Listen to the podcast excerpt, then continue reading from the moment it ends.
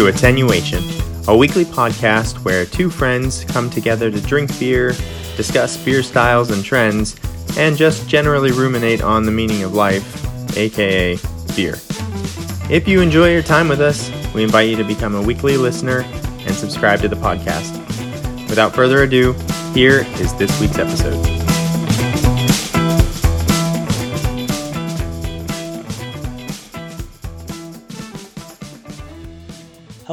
Welcome to another episode of Attenuation, a beer podcast. My name is Jason, and I'm here with my best friend since eighth grade, Stephen. Hello. Stephen.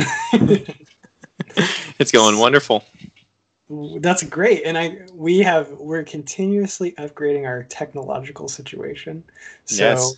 we can see each other now. So. I know. I love this. I can see your beautiful face. it's getting better and better. Um, so, what is our topic for today, Stephen? All right. Well, we are doing an episode about white whales.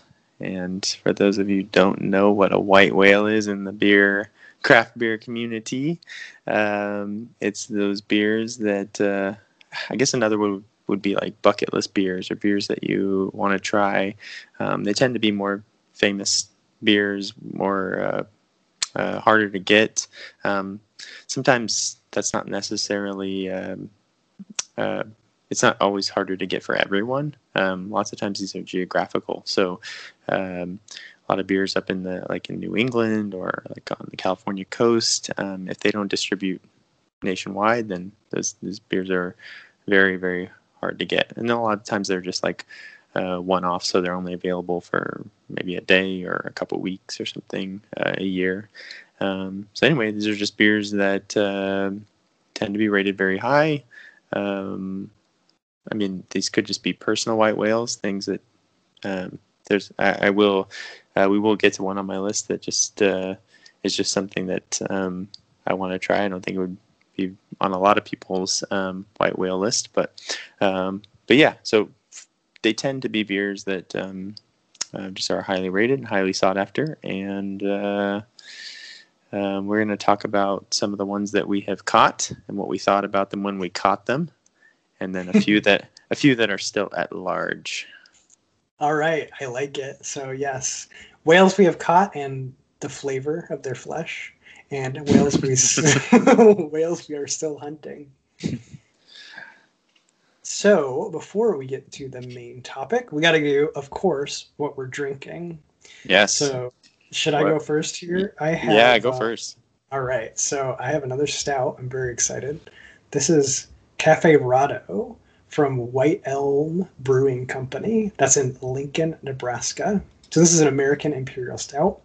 The ABV here is 13%, so I probably shouldn't be drinking this by myself on a weekday, but that's okay.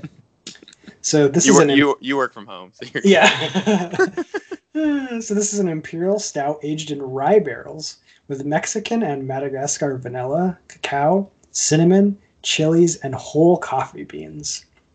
So I'm pretty excited about this. I've realized I really like cinnamon in stouts.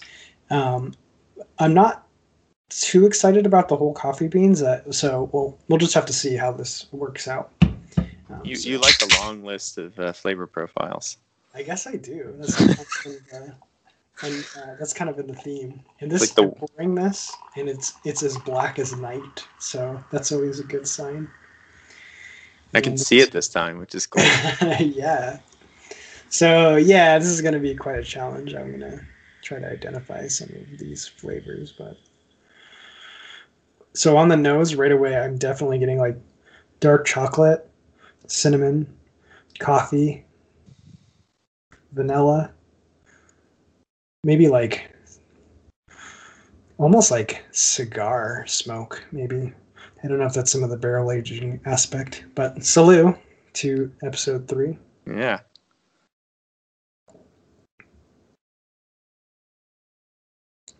Okay, this is really good. of course it is. yeah. So let me. Um, I'm so in the interest of me not just sitting here and having dead air. Why don't I'm going to give this some tastes and see, you know, give my overall impressions of it. Uh, but why don't you introduce your what beer you're drinking today while I enjoy this one? Okay, cool. Um, Okay, so in the um, in the spirit of today's episode, uh, white whales, I decided to drink one of my original white whales. And this is actually a different version of um, one of my original white whales. So um, the beer is called Pseudo Sue. Uh, it's American Pale Ale from Toppling Goliath Brewery in Decorah, Iowa. Uh, this is this always makes the uh, the top three uh, American Pale Ale list. Um, this uh, beer that I'm drinking today is actually a double dry hopped version. So, uh, for those who um, don't know, uh, dry hopping is just a process during the, the it's used during the brew process where after you've boiled your beer and um, you've cooled it and pitched yeast into it. So now the yeast are fermenting the beer. During the couple weeks of fermentation, um, you can do a thing called dry hopping, which is just adding hops to the beer um, as it ferments. So this is there's a lot of uh, um, like questions about what it even means to say your beer is double dry hopped. You know, is it is it hopped with twice the amount of hops? Is it dry hopped twice during fermentation? Uh, it's just um, it's not a, a, real specific definition of what it means to double dry hop, but in general, it just means that you've had additional um, additions of hops during fermentation um, beyond what the the basic recipe. So uh, gotcha. this is this is pseudo Sue pale ale uh, with a couple additional dry hoppings. And pseudo Sue, the original recipe is uh, 100% citra hopped. Um, so it's just oh. one one um, uh, one kind of hop used, and this is there's a couple. Um, so one of the the popular iterations of pseudo Sue is the mosaic double dry hopped. So that's where they dry hop in fermentation with a mosaic hop. This one is just the straight double dry hop. So they just kept going with the um, Citra hop. So, okay, so it's Citra to begin and Citra for those. So it's yep. Citra all the way through. All the way through. Yep. Interesting. I actually, uh, I did not know that. Yeah. So, so this should be a really amped up version of one of my all-time favorite beers. And I will also report that I love Pseudo Sue. we got it very briefly in one of the grocery stores, the fancier grocery stores around here, and I was delighted to buy some, but then it quickly evaporated into thin air. So one of my favorite um, aspects of pseudo sue is, and and this is just a this is a flavor profile from from Citra is is mango. Mm. Uh, and this like this is even crazier. Like as soon as I opened the can, start pouring it, it was like mango all the way. That's awesome. yeah, it's it's 100% mango. All right, I'm going in. And I can see it looks very good.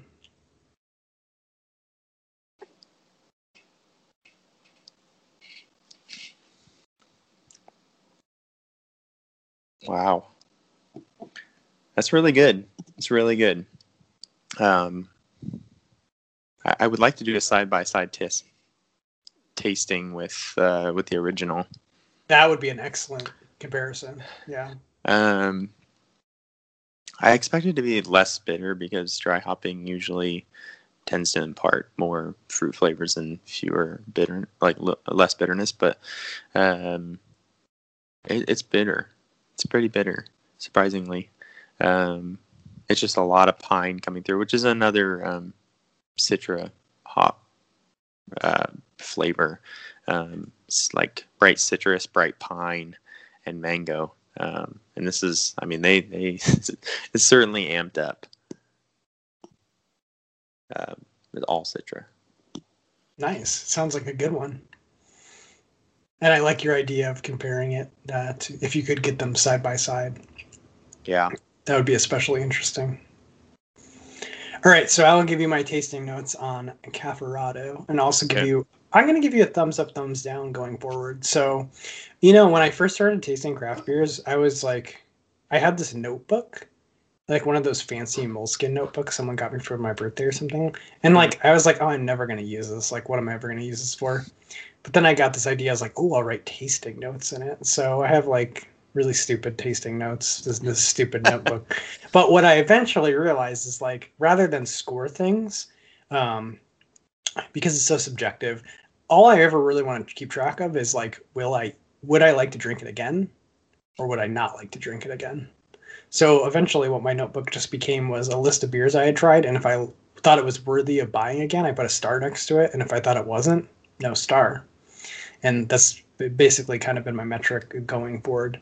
So I'm actually I really like this one. It's you just get sweet chocolate in the entrance and then it kind of settles into this the vanilla and the cinnamon and then there's a little bit of coffee at the end and i do think i'm detecting a little bit of rye on the finish because this is aged in rye barrels and overall you know the coffee's not overpowering all the flavors are present and they're kind of balanced in a really nice way and at 13% i'm not getting a lot of this the boozy alcohol it's it's going down quite smoothly so i'm going to give this my seal of approval and say i would definitely drink this one again so nice yeah i'm excited i, I like this one it's going to get a star in the little notebook I'm surprised. It, I'm surprised it didn't have more coffee. yeah i am actually shocked so the one thing i do think is missing is i'm not really getting the um, the chilies. I, I thought maybe it would have a little bit more spice in the finish. And when Yeah. they said whole coffee beans, I was a little bit worried.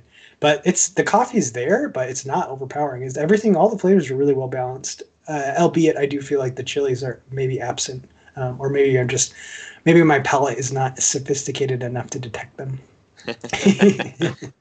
Yeah, you gotta drink more chili beers, man. I guess so. Yeah.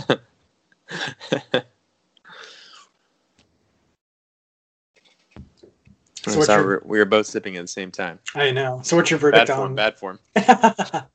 what's your verdict on the uh, that double dry hopped? Yeah, I don't. I mean, I would. I never turn down pseudo any kind or any way, um, but it's it's not my favorite.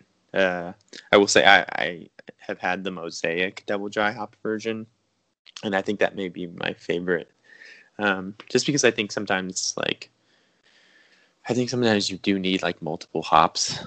Uh, they just balance each other out. I think this is like I mean, if you want Citra in your face all day, this is it. I mean, there's like this. There's just no hiding it. Uh, it's a lot of pine. It's a lot of. Um, uh, it's like I said, it's more bitter than I thought, but, um, but no, it's it's. I mean, it's pseudo Sue. I'll drink it. you won't say This is this is. I'll drink it every time. You put All this right. in front of me every time. I, so it gets a star in your notebook as well. yeah. That's awesome. All right, so that is what we are drinking today. I think we were going to cover. Did you want to cover this top fifty list? Yeah. So, breaking news! Breaking news. Well, actually, actually, by the time they, by the time this episode is uh, uh, available, it'll be a little bit uh, late. But, um, but yeah, breaking news today: um, the Brewers Association released the top 50 brewing companies by sales volume, uh, and no real surprises actually. Um, there was no changes uh, really to the like t- within like the top 10. There weren't really um, significant changes. Um, Yuengling and Son, Boston Beer Company, and Sierra Nevada are the top three, um, and they have been for a while. Boston Beer Company is um, uh, Sam Adams and Dogfish Head are their two main um, beer brewers that they own. Um, so obviously, I mean, Sam Adams is in every single grocery store. yes. Um, so it's, it's that's really not surprising. Um, it's really cool that Sierra Nevada is in the top three. It just makes me. That makes well, me now and because they do have production facility on the East Coast now as well, and I, I Yeah, it's North been, It's been a while now. I feel like it just happened, but I don't. I think it was probably yeah. ten years ago. yeah, yeah, time flies. Yeah, it it has been a while. Um, uh, but yeah, they're in North Carolina as well. I think. Um, but i think even before then, they were distributing pretty wild, widely. Okay. Yeah. Uh, and then they, that just like made it easier. yeah, that makes sense. Um, but yeah, other than that, um, Bell's Brewery is in the top ten, which is a uh, hometown brewer for Jason. That's right. I so I didn't know this. I I actually like Bell's Brewery. We're actually going to talk about it in the White Whale list. But um, I didn't know they were located. Well, it says Comstock on this list, but I believe they have facilities in Comstock and Kalamazoo. And I'm actually not born in Kalamazoo, but I did. I was raised half my childhood till eighth grade um, hmm. in Kalamazoo until I moved to California and met Stephen like immediately upon moving to California. So, but yeah, I didn't know. That's pretty cool that uh, Bell's is has a uh, brewery there in Kalamazoo where I where I grew up. Uh, before my beer drinking days, to be honest. Now, now where's Comstock? Do you know? I actually don't know. Uh, I think it's close. I'm actually gonna. I have access to my computer, so I will pull it up. Oh, okay. So Comstock is basically adjacent to Kalamazoo.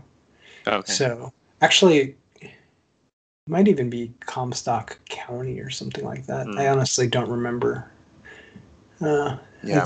I, I, failed my geography class for okay. Michigan. um, but yeah, some of the other uh, top 10 Deschutes in Bend, Oregon. Uh, that's a favorite of mine. Uh, Mirror Pond Ale. Uh, we talked about Black Butte Porter last week. Um, uh, just some good beers coming out of Bend, Oregon.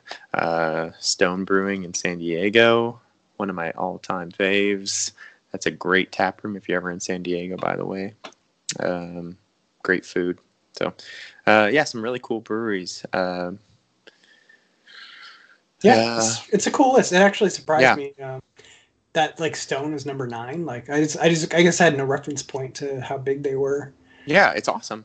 Yeah, and even uh, the fact that Twenty First Amendment is on. Uh, I mean, they're in the top fifty. They're in thirty four. Oh uh, wow, uh, that's cool. Yeah. In fact, I just saw their um, they had Hell or High Watermelon in a grocery store here in Texas. So uh, they're pretty much everywhere. So it makes sense, but it's really cool to see um, what I think of as smaller independent craft brewers uh, getting nationally distributed and brewing at high level, high volumes. You know.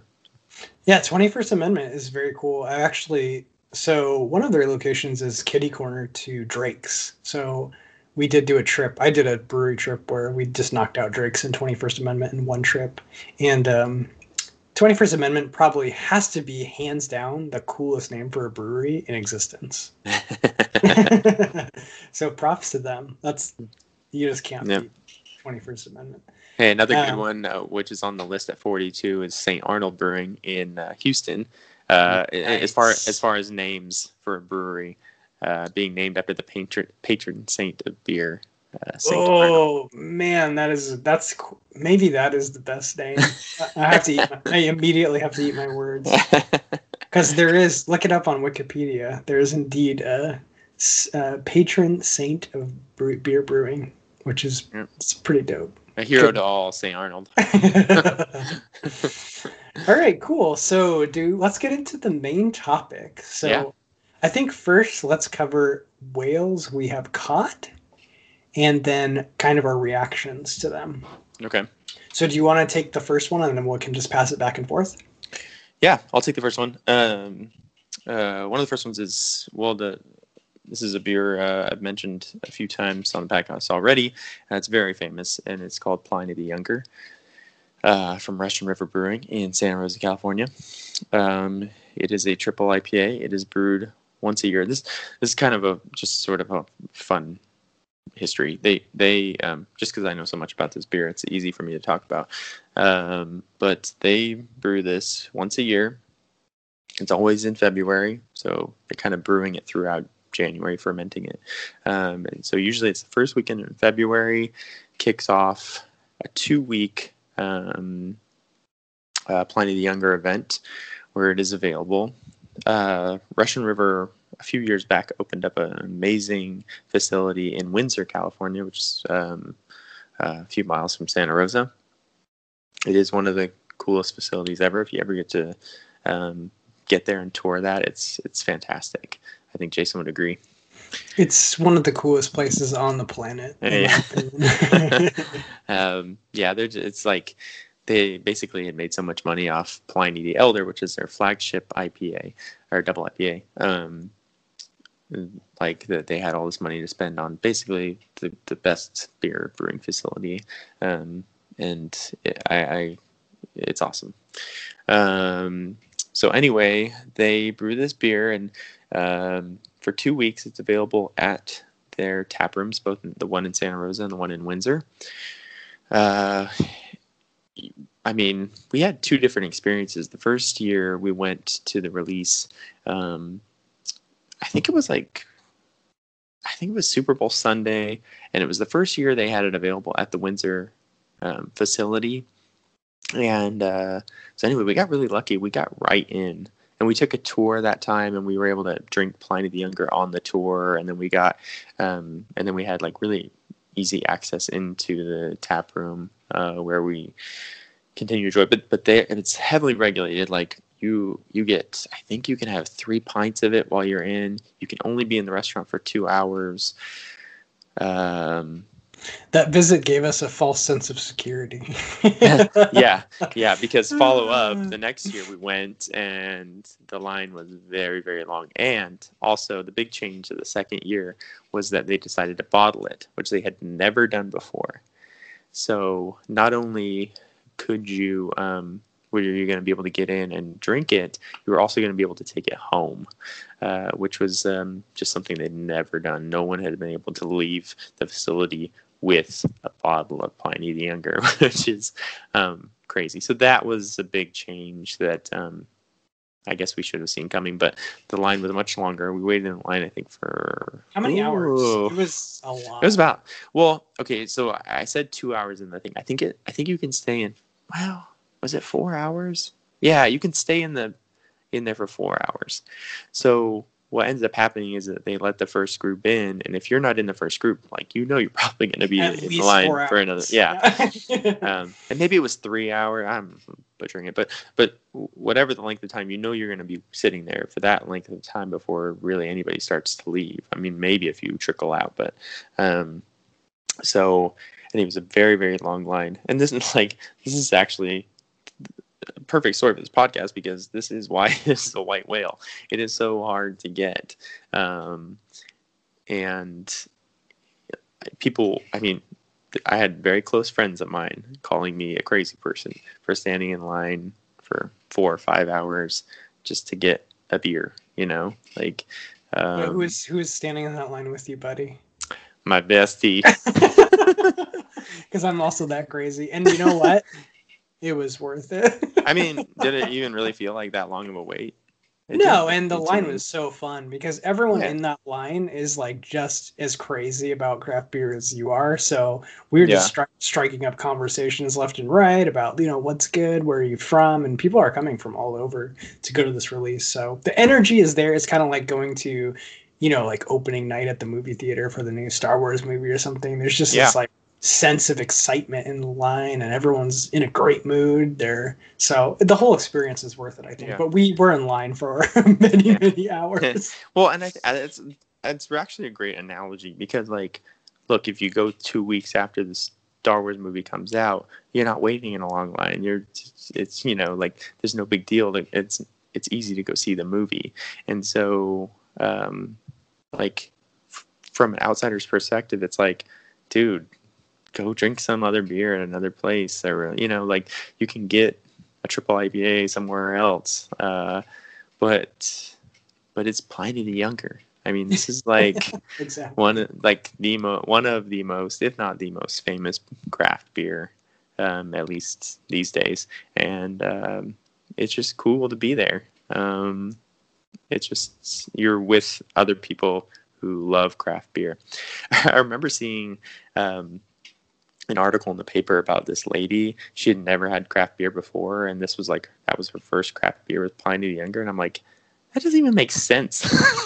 yeah, right. like, that's where you're starting. Um, that's insane, by the way. And if she enjoyed it, that's even more insane. But um, but yeah. Anyway, it's just it's a, such a cool experience, um, and I have a picture.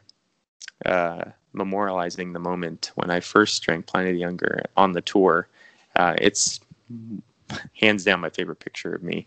Uh, it looks like um, I'm ascending into heaven as I drink it.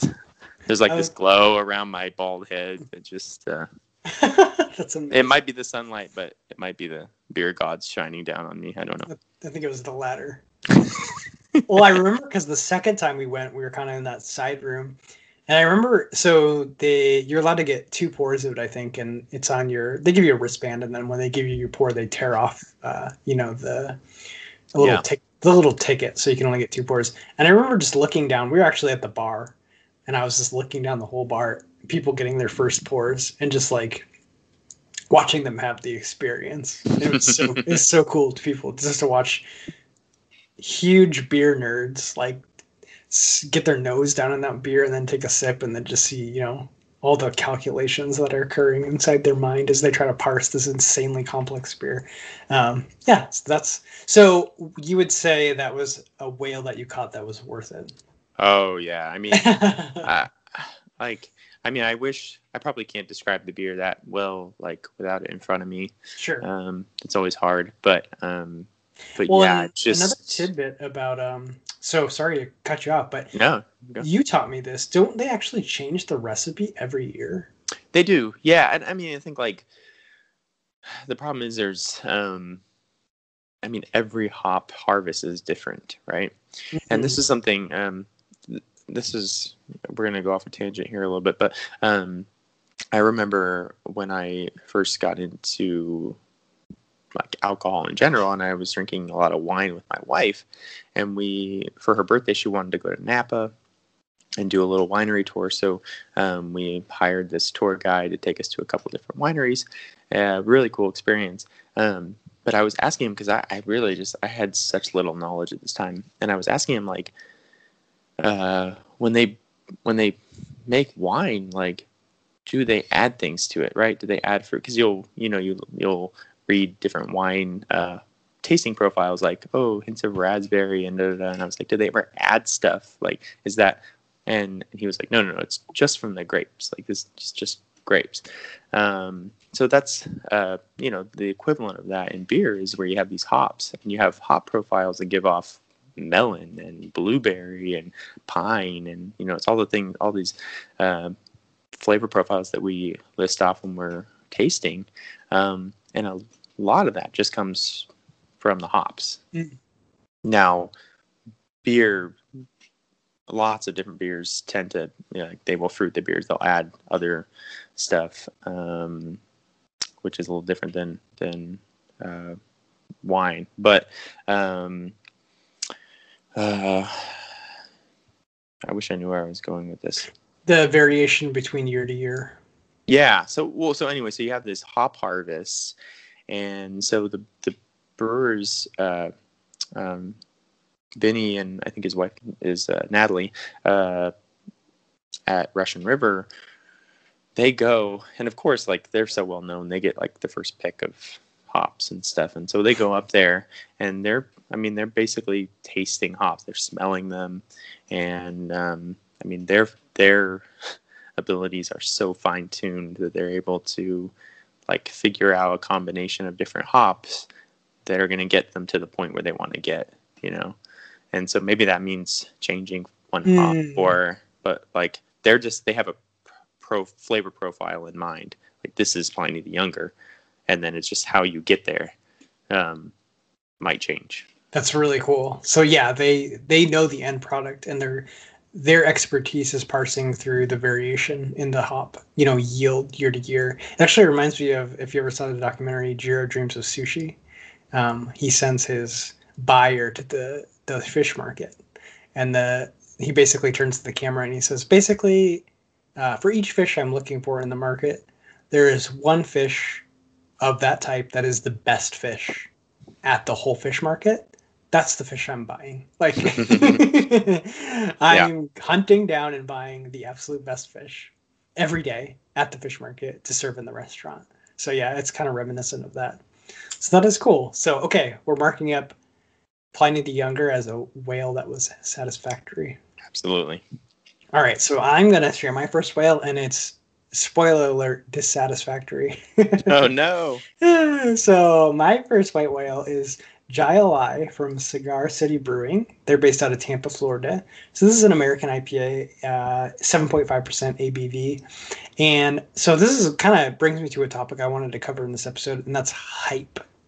So every hobby has hype. And you just never know if, if things are hyped because they deserve it or if they're just hyped because whatever, it's the flavor of the week.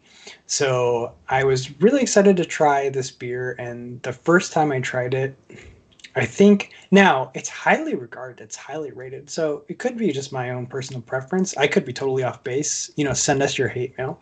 Um, but I did not like this beer, and that was actually my first experience of like trying a beer because I would swear like I would look at things on I'd look at ratings, I'd look at the top 250 beers rated on Beer Advocate, and just you know look at these high scores. So I was convinced I was going to love it, um, but we got the opportunity to drink it. So I've had it multiple times. I actually had it at the Great American Beer Festival.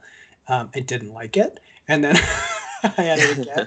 we got it for whatever reason. We got it in our local uh, grocery store, and I thought, you know, it's been a couple years. Maybe I, maybe I misjudged that beer. Maybe I uh, didn't give it a fair shake. I bought a six pack of it didn't like it. so yeah, it's just kind of a beer that uh, you know on its face it's extremely highly rated and just didn't resonate with me for whatever reason. So yeah, that was a white whale of mine, a personal white whale that I really wanted to try. That you know when I finally caught up to it, it just wasn't really. It wasn't worth the hunt, Stephen. as I would as to continue with our whale hunting analogy. Hey, a great um, memory related to that is that uh, I remember our first um, trip to the Great American Beer Festival. I I knew very little. Um, all I knew going into that festival was I like goses. That's right. Uh, so I had very very. I was like, but I knew there were gonna be tons of sours there, so I was super excited. Um, but I didn't know nothing. I knew nothing about like different breweries or what breweries to go to and stuff. But uh, but you knew we need to go to Cigar City. Yes. So that was our first stop. We ran there, and uh, we got beanies. You still have your Cigar City beanie? I do. Yeah, me too. Uh, yeah, they gave away free beanies. Still have that beanie, and uh, and yeah, that was our. I, I assume that's when we got Jai. Yep, we, I wanted to try Chew, and actually I didn't write this down on the list, but now that I, you're reminding me of this, um, Hunahpu. I think that's the original reason I wanted to go there. I wanted to try their stout and I wanted to try Jai Alai. So I remember I made this list. It was like written on a piece of paper. And I told Stephen, like, oh, I've strategically planned, like, I want to try these 10 beers and two of them are at Cigar City. So we're going to, like, get in, we're going to run to Cigar City and we're going to knock these two out. So we made this strategic. And in fact, we're going to continue with this white whale. And I don't want to get off to a sidetrack, but let's make a note here for an episode in the future. We should make a um, attending Great American Beer Festival strategy guide. I think that would oh be, yeah that'd be a great episode because we learned we've been a few times and we've definitely learned a thing or two about attending. Yeah, yeah, we got lots of helpful tips. Right. Yeah, I think that'd be a great episode. So, what is your number two whale? Okay, so I'm going to. This I think is an overlap for us, but I think it might be a uh, a difference in opinion um, because one of my whale, whales was Bell's Two Hearted. Ah. Um, and I was disappointed. so I wrote it down on my list too, and I wrote it down as one I really liked. But please share your impressions first. Um, well, I remember um, one thing I didn't really like. I really liked. Um, I mean, like I said, I liked Goses at the time, uh, but just like paler beers, lighter beers. Um, I didn't really like malty styles, and I think it just surprised me how malty it was mm. um, because I had had I had heard it compared to pseudo sue. In fact, I think it's well, I don't know if it's up on the list with pseudo sue, but um, it's an American pale ale, which come to find out, I've learned later is actually a, a maltier style. Um, but anyway, uh, I think Bell's Two Hearted is 100% Centennial hops, if I remember right.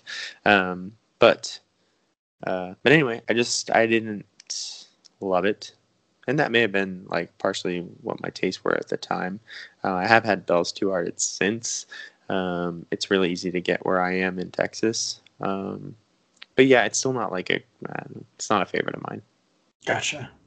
So yeah, I had the opposite experience. I actually have had it a few times. So when I was really, I've been into craft beer for a while, and I had a coworker. I've actually had a couple coworkers bring me beers, which has been really nice. So I guess I had the reputation at work of being the beer snob. So yeah, me too. My, yeah, so a couple of my coworkers were like, "Oh, I've had two people bring me things. One was uh, Zombie Dust from Chicago. Someone brought me a six pack of mm. that, and actually nice. we we drank that one together from Chicago. And then um, I don't know if you remember, it was in your backyard. And then uh, someone brought me same deal. They were going to somewhere uh, on the East Coast, or maybe they were going to Michigan, and they brought me a Two Hearted Ale. So that was the first time I tried it. Loved it. Lived up to the hype for me. And then we tried it again at the Great American Beer Festival. Loved it the second time and I'm pretty jealous that you have ready access to it. So yeah, and that's a you know that's a good example of the geographical um, differences. Uh, sometimes a beer that's like super easy to get for some people is just um, impossible to get across the yeah, I, I, can so. get Pliny the Elder all day long. So yeah, exactly.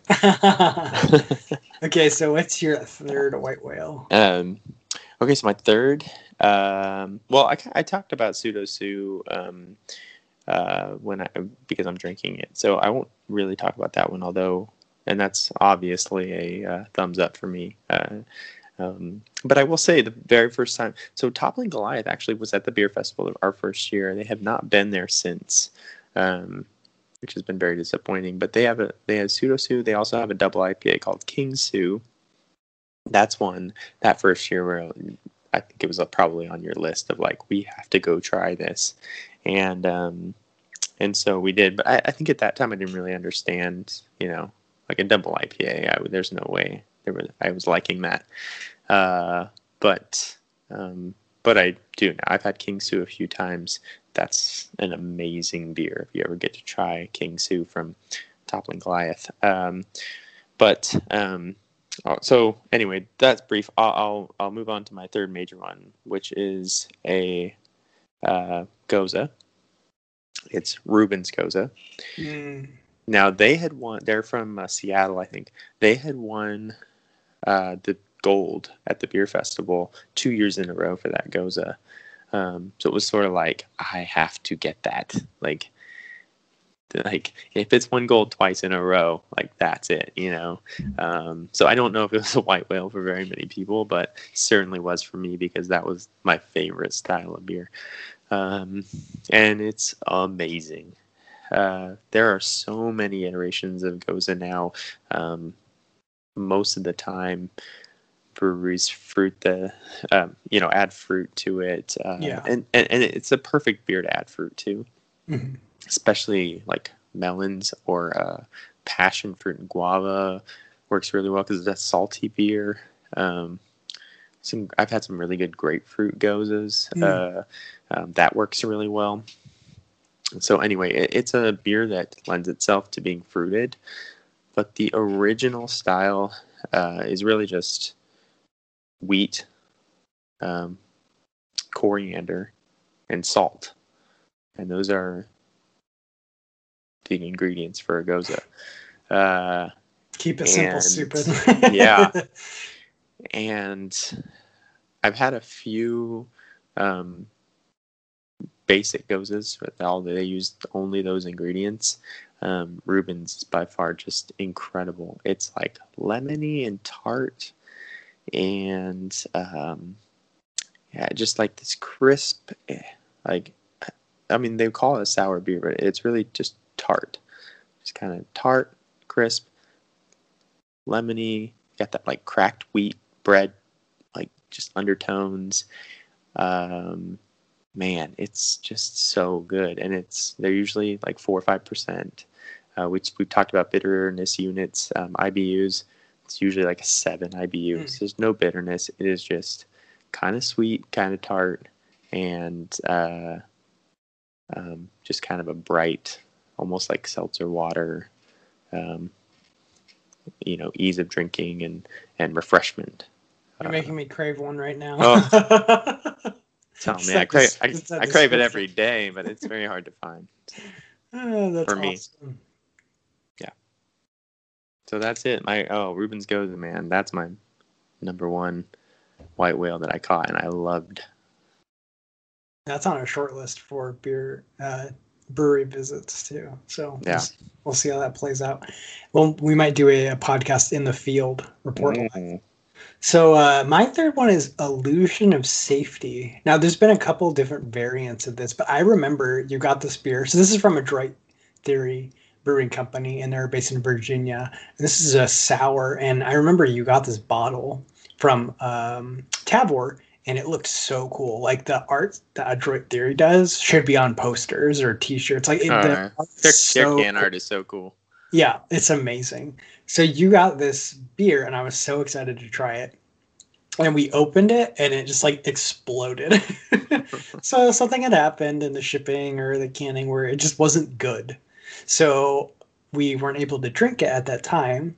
So you know, being denied it only made me want it more. So one of the years we were at uh, Great American Brew Festival, they had the mango version of Illusion of Safety, and oh, this is a whale worth catching. I just remember it was one of the most sour things, sour beers I've ever tasted in my entire life.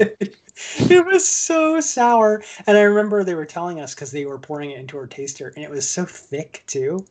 And they were warning us, like, hey, you need to really rinse your glass out after you drink this because it's going to, what if you don't rinse it out very carefully, it's going to taint whatever you pour in there next.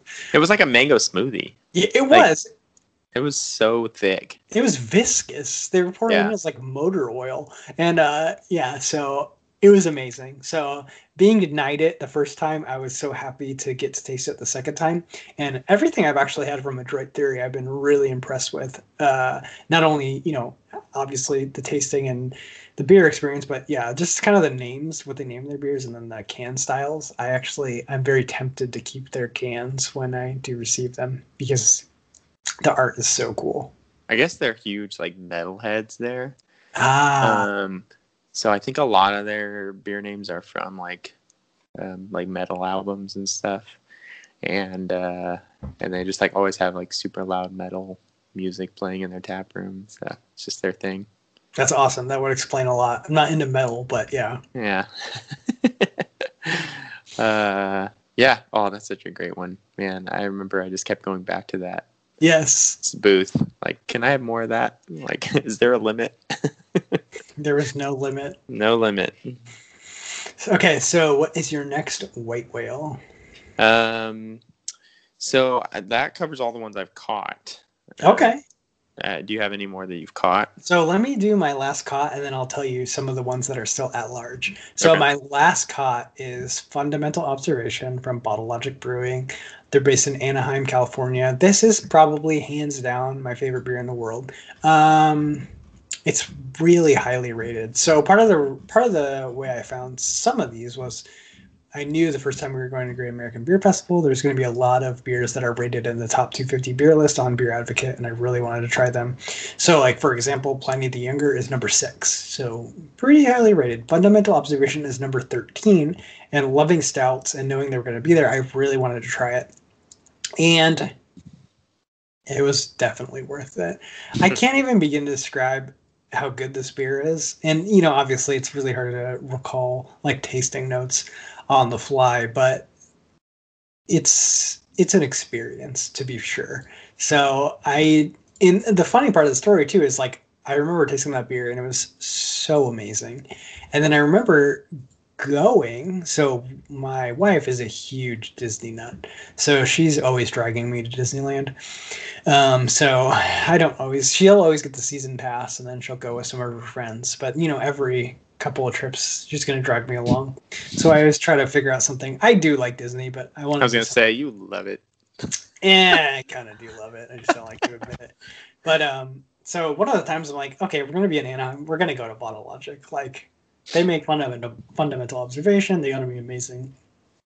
So kind of a split score here. Definitely worth getting fundamental observation. Although when I went to the brewery, I was not impressed. I got like the whole flight of everything they had on tap. obviously they didn't have fundamental observation. That's like one of those you know once a year kind of things they make. But Yeah. I just wasn't super impressed with their lineup. Not to say it was bad, but the problem isn't it. This is kind of you know feeding back into the hype conversation. I was so blown away by fundamental observation that I had built up the expectation for the rest of their lineup to be amazing. And then when it was just solid, I was not impressed. So, although I did, so the other thing that I do like to do, well, I have a lot of weird, like neurotic hobbies around beer. so, one is every brewery I go to, I will buy a glass with the name of the brewery. And they had the coolest glasses ever. So Bottle Logic had these little like tulip glasses. They're like tasting glass size, Mhm. um, but they're tulip glasses, and they're like the crown jewel of my That's glass awesome. my glass collection. I always bust them out when I'm sharing a beer with people. So overall, phenomenal observation, amazing. I wasn't blown away by their lineup, but you know, send us your hate mail if I'm off base. Uh, I I think it was solid. I just wasn't blown away. So yeah, well, I'm I mean, you're comparing a beer that they brew once a year.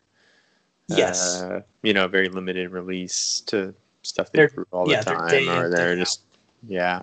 right. All right, so I think that that catches us up with caught whales. Let's turn it back over to Stephen for the first whale that remains at large. All right. Well, so going back to the sort of geographical um, difficulties, um, really, you know, being a sort of hophead and a, an IPA lover, um, the New England IPAs, um, sort of the OG New England IPAs that actually come from New England, um, are some of my big whales. Um, one of which is Heady Topper from the That's on my- Alchemist Brewing. That's that's on my list too. yeah. Um, so it's in Vermont, and it just I've heard of it getting out um, and people finding it other places, but I'm sure it's such a rarity. Um, and that's I think it's like I think it's fairly easy to get if you're in that area, but um, just one of those I'm gonna have to travel up there to get. Yes. Heady Topper is also on my whales at large list, sitting at number five on the top 250. Yeah, yeah, it's just, yep. Uh, I just think if you're a fan of New England IPAs, um, that's that's the one. Uh, the other one would be King Julius from uh, Treehouse. Is that on your list too? yes. So basically, my. I know my list just says like treehouse. pe- yeah, period. yeah, something from Treehouse, please. Because I, all I hear is treehouse this, treehouse that. yeah, But they don't come to. They weren't at Great American Beer Festival, and they don't No. come. Like ironically, like um another brewery that I'd really like to learn more about is New Glarus. For whatever reason, we get New Glarus beers at our local, so Northern California, Sacramento area. At the local beer festivals, New Glarus shows up with a bunch of stuff. Hmm. So I don't know why they're coming out to Sacramento, but um, that's another one on my list. Like I've just been really impressed with everything they they've distributed out here for those beer festivals. But yeah, uh, it does not seem like Treehouse makes it out to the West Coast, and it doesn't sound like Texas either. So No, I mean I think like um, you know Russian River's the same way about their IPAs. They want you to drink them fresh, you know, and they just they want total control over their beer quality. And as soon as you send it out, even I mean Russian River will send kegs. I don't know how many kegs they send of their regular stuff, but they do send kegs of Pliny the Younger, like to some tap rooms in Denver and there's there's big events in other parts of the country where they um, they tap their uh, Pliny the Younger kegs. Um, so it does get out, but but again, that's they're still having control because those kegs are going to get tapped and drank within a couple weeks. I mean, right, you know, um, and so yeah, I think Treehouse is just the same way. They want total control over when their how fresh their beer is being um, consumed, uh, and so once you start distributing nationwide, you just you lose a lot of that control. Uh, so it's it's good. I mean, it's it's understandable. That makes a lot of sense, actually. Yeah, I mean, you got to control. You want to control that because IPAs are one of the rare styles that, and part of the reason I like stout so much is that I can get them, put them in my fridge, and forget about them, and they might actually be getting better. Yeah. Now, I think there is actually a cutoff. So I have tried this with Firestone. They have a lot of bottled beers, and I have like Eldorado is the, one of their beers that they bottle, and that's a barley wine, I believe. I could be mixing it up. It might be the oatmeal, but I have actually bought like multiple years of that and then let them age. For I'll actually let one go for three years. So I opened one at one year, one at two years, and one at three years. Mhm. Now, um, and I do think three years was maybe a little too far, um, but it did seem to improve with time. So I do like stouts because you can kind of put them in the beer fridge, forget about them. IPAs, on the other hand, you want to drink as fresh as possible. So that Yeah. is, you know, that's one unique thing about that style of beer, and it makes sense that they'd want to control it because if you do get one that's old, it's not necessarily going to be bad, but it's not going to be the full presentation of the style. Yeah. Those, those hop flavors are just gonna start to erode slowly. So. Yeah so you might be less impressed and they they want to protect that hype and that you know image they have that they're an amazing brewery. So another one i don't know if this is on your list as well is i want to try something from funky buddha brewery. Okay. because they also have quite a number of beers. They have a uh, they actually have one called um, let me see. This is morningwood. So that's a imperial porter 12% um, that's another one that's kind of out there i really want to try it it's all the way out in florida so i've never seen one locally but they have they make quite a few beers that are quite highly rated so i would like to try funky buddha yeah.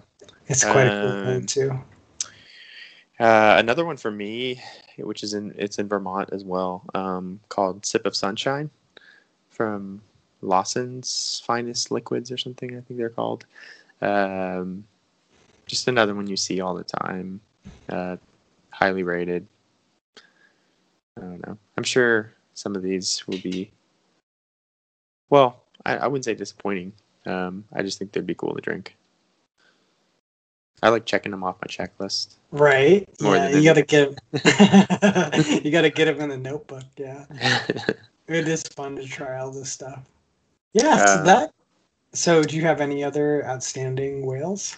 well, so the other, um, the other, so Treehouse is in Boston.